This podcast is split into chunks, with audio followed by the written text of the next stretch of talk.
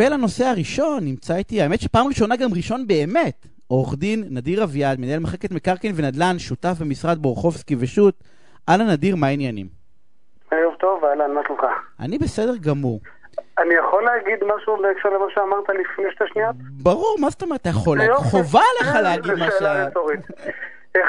אחד הדברים, אמרת מאוד נכון שאנשים בדרך כלל לא משתפים, גם אם זה בני משפחה וחברים וכולי. הדרכים המפורסמות, הידועות והפחות מקובלות, ולכן אני רואה צורך כן לחדד את זה, לגרום לאדם לשתף היא, כמו שאמרת, היא לא לשאול, אלא לשתף בעצמך. כשאנחנו משתפים את הילדים שלנו, כשאנחנו משתפים את בני הזוג שלנו, כשאנחנו משתפים את בני המשפחה, אנחנו באופן מאוד ברור, אבל לא מפורש, לא במילים, אנחנו אומרים, רצוי ונכון לשתף בחוג שאנחנו נמצאים בו.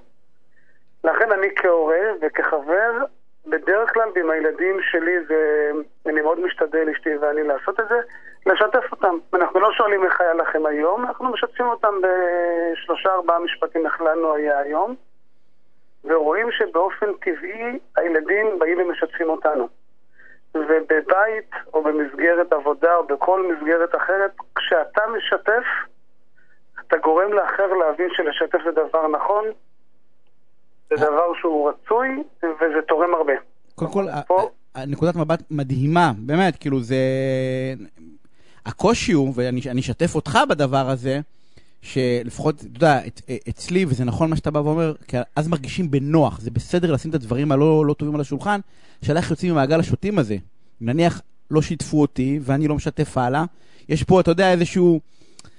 אז, אז, אז ההבנה שהיכולת, היכולת לשנות את המעגל הזה היא, היא בי, היא בנו. במיוחד אני מדבר בהקשר של הורים וילדים. כשאנחנו נשתף את הילדים, לטוב ולרע, כמובן גם עם הגבולות, כן, אנחנו לא יכולים לשתף אותם בדברים שאנחנו יודעים שיגרמו להם לחרדות. או חרדה. או לצער, בדיוק, אבל בדברים שבהם אנחנו יודעים שילדים יהיו מסוגלים לקלוט ולהפנים בלי שזה יערער את העולם הפנימי שלהם, או את היציבות שחשובה בגילאים כאלו ואחרים, אז אנחנו לא עכשיו שואלים איך היה היום, אז זה אדוני בסדר, איך אתה מרגיש? בסדר. אנחנו לא צריכים את זה. אנחנו נשתף, ובאופן טבעי, ואני אומר את זה גם מניסיון, אנחנו נראה שהילדים מבצעים modeling, מפנימים את ההתנהגות שלנו כהורים, ואחרי תקופה הם כבר יבואו וישתפו מיוזמתם. אני ממליץ לכל אחת ואחד מאיתנו. נדיר, אולי, אולי במקום הפינה המשפטית בנדל"ן, נעשה את הפינה, אתה יודע, הקואוצ'רית להורים, בוא'נה, לא, כי מה שאתה אומר... עורך דין חייב שיהיו לו גם יכולות וגם הבנה מעבר לעולם המשפט. לא, זה, זה, זה העורכי דין פלר, רובם הרי רובוטים חסרי אנושיות ו... עוד פעם אתה עושה את זה. ועוד פעם אני עושה את זה, עוד פעם אני אשמיץ את העורכי דין. לא, אבל האמת היא שהטיפ מהמם, באמת, הוא סופר סופר חשוב. כך או כך, בסדר, אסור לאפשר...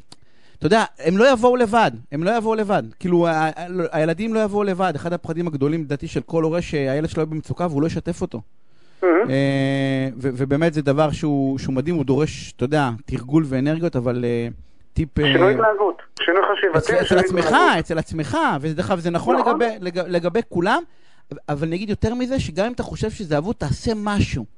כאילו, השאלות האלה של איך היה לך היום בעבודה, אתה יודע, אם אתה שואל את הילד שלך או את השותף שלך, או לא משנה מי, זה שאלות של כאלה היה נהדר, אתה היה בסדר, כאילו היה קצת... זה לא אמיתי, אנשים לא ישתפו ככה. נכון. אה, צריך, צריך לעשות משהו, כי באמת, אני רואה, רואה את זה מסביב, אה, ואנשים, באמת, המון אנשים נמצאים במצוקות, והם לא יודעים לאן ללכת, אתה יודע, נכון, בתוך הדבר אבל... הזה. טוב, גם בתוך כל התהליך החברתי שאנחנו רואים, אנחנו אה, חברה שלצערנו, במרוץ הזמן הופכת להיות חברה די מנוכרת, מאוד אה, חברה מכובסת. אנחנו משתמשים במילים מאוד מכובסות, אה, הכל יפה, הכל טוב, למטה פחות. אנחנו פחות אמיתיים. זה לא רק אנחנו, זה כל העולם המערבי, אבל זה כל העולם המערבי. אה, נדיר, תקשיב, זה הפייסבוק. זה, אתה יודע, תמיד, אנחנו תמיד צוחקים, איך אנחנו יודעים שזוג הולך להתגרש? שכמות התמונות של הפיצוי, אני קורא לזה, בסדר? שכמות התמונות שלהם מחובקים בפייסבוק גדלה, אנחנו יודעים שאו-טו-טו זה מתקרב. זה תמיד, זה תמיד בהפוך על הפוך, כאילו, אתה יודע, גם הבית, זה תמיד הכל מפואר, ואף אחד לא יודע באמת מה המצב הכלכלי או כל מיני כאלה. אה, אבל, אבל זה, זה לדעתי לא אנחנו ישראל, אלא זה כל העולם הערבי, כל הרדיפה אחרי, ה, אתה יודע, מסביב, ואנשים באמת בודדים, אנשים נורא נורא בודדים. ואני אומר, עזוב את כולם, הקרובים שלך, אחיך, אחותך, במקום לקנות לה חולצה ליום הולדת, תשלח אותה, אתה יודע, לאיזה סדנה, בסדר? של נשים, שתוכל לפרוק, משהו, אם, לא, אם לא הצלחת לייצר את הקשר הזה, בסדר? כי זה נניח אחותך או אחיך או אבא, לא משנה מי, אז, אז יש אחרים שידעו לעשות את זה. אה, נכון, במקום נכון, עוד נכון. איזה חולצה, עוד איזה שמלה, עוד איזה טלפון, או לא, לא משנה מה. הנה, ותראה איזה יופי, זה מקשר אותנו לנושא של... לגמרי, אז יאללה, אנחנו הולכים לדבר. אני, אין לנו, אתה יודע, לקחנו, אבל זה היה סופר חשוב, אם אנחנו נצטרך, אנחנו נשלים שבוע הבא, אבל אנחנו הולכים לדבר היום על, על דיור מוגן.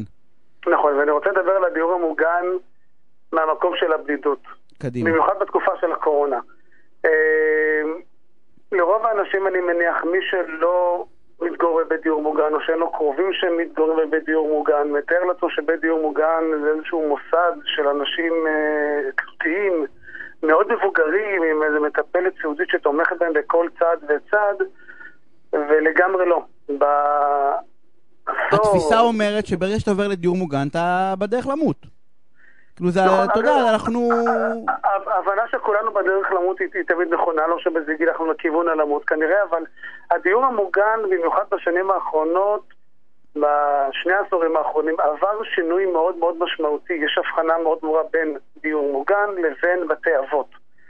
בית דיור מוגן זה מקום, במיוחד בתקופת הקורונה, שאנחנו יודעים שהרבה מאוד אנשים מבוגרים, אוכלוסיית הגיל השלישי, גרים לבד, אה, הקורונה מאוד משפיעה, ודווקא בתי הדיור המוגן זה המקום, במיוחד בתקופה הזו, לעבור ולהתגורר שם. בתי דיור מוגן זה בתי מלון לגיל השלישי עם חיי חברה עשירים, מפנקים ותמיכה ומעטפת תומכת בכל שלב ותחום בחיים, אם זה בתחום החברתי, בתחום הרפואי, בתחום התעסוקתי.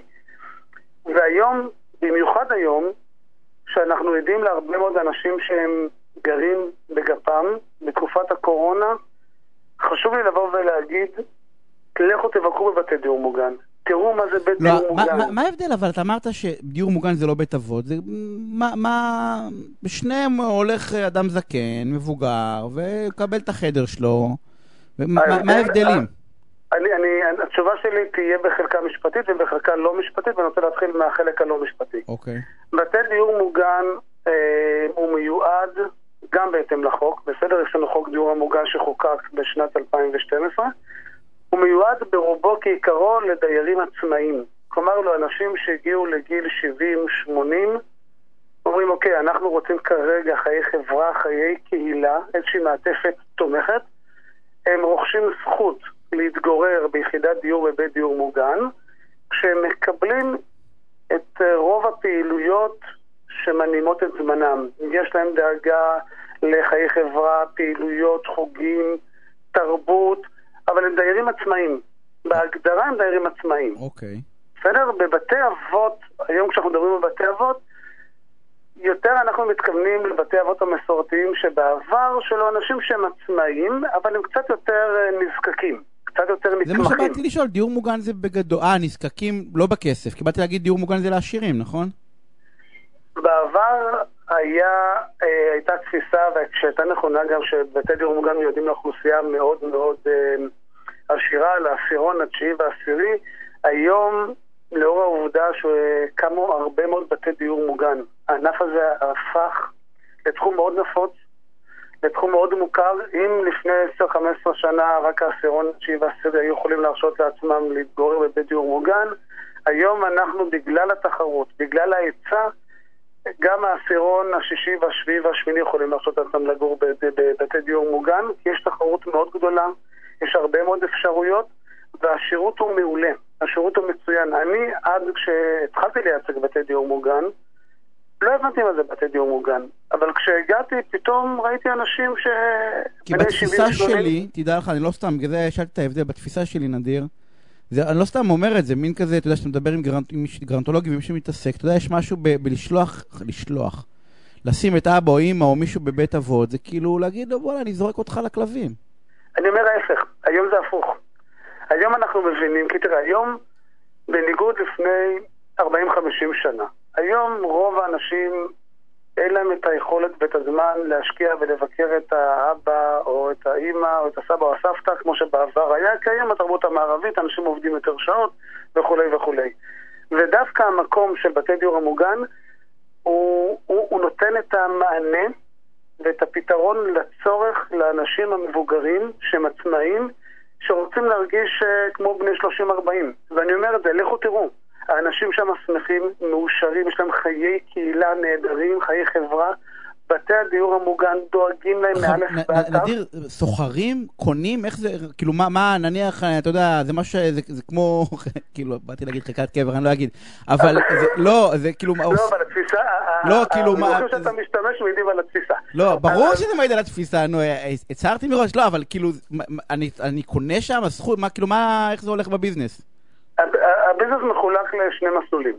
בתי הדיור המוגן, יש לנו אפשרות אה, לקנות זכות שימוש ביחידת דיור מסוימת, כאשר אנחנו משלמים דמי החזקה חודשיים, ובנוסף מפקידים פעם אחת למועד הכניסה פיקדון כספי על סכום מסוים, שהסכום נשחק מדי שנה.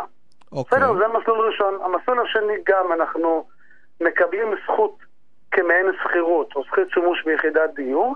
אנחנו משלמים דמי החזקה גבוהים מהמסלול של דמי פיקדון, זו הגדרה רווחת בשוק, כאשר אנחנו אבל לא נדרשים להפקיד אה, פיקדון כספי. שנשחק. כן, אלו, אלו שתי החלופות המרכזיות אבל בגדול זה שכירות, בגדול זה שכירות.